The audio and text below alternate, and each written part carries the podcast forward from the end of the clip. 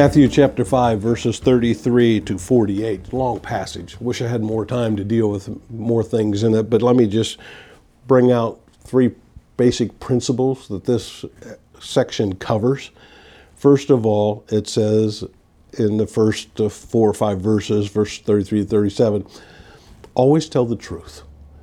People should not have to question your word, that you always say what is right.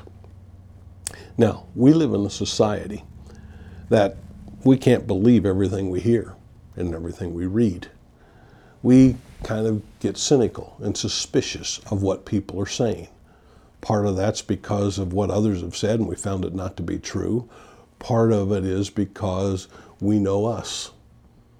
And so I have to be a person who is willing to say, no matter what happens, I'm going to say the truth. You see, there is no such thing as a little white lie. There's no such thing as just hedging it. It's being honest. And so he says to people, look, you don't have to swear by this and take this, well, I'm going to really tell the truth this time, but another times I won't. Just tell the truth. Let your yes be yes, your no be no, and say what is right. Do it in a kind manner. Do it in a right manner. People shouldn't have to question your word. They should know that you're a person who says what is right, and you say it in a way with honesty and with love and compassion. So always tell the truth.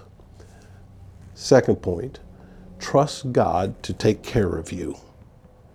Verses 43 to 48. You know, when somebody misuses you, he says, if somebody slaps you on one cheek, you know, turn the other.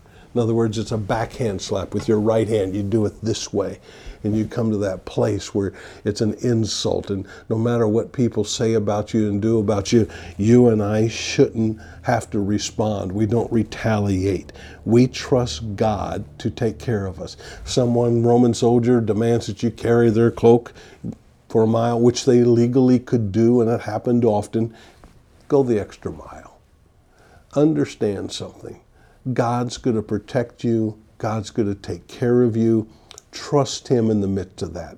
Don't always try to take care of yourself, protect yourself. Now, be reasonable in this. But come to that place where, you know what, no matter what people do to me or say about me, God's going to take care of me. God will provide for me. God will help me. God will protect me.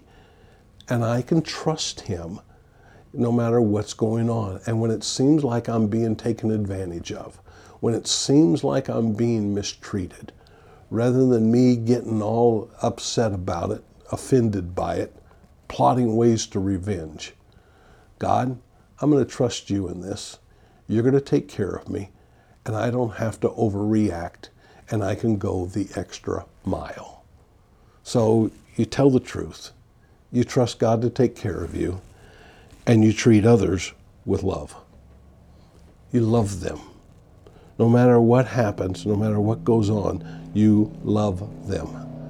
No matter how far they go, no matter how bad they mistreat you, no matter what's said. See, the Jews thought, well, I have to love all the Jews, but I can hate everybody else.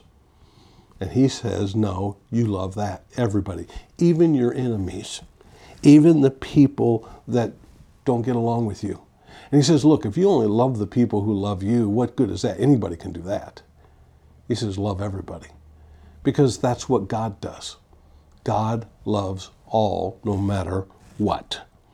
And so you and I do more than others want us to do, and we love more than others will love, and we pray for them, and we do everything we can to be honest before them. We're not a fake. We don't pretend.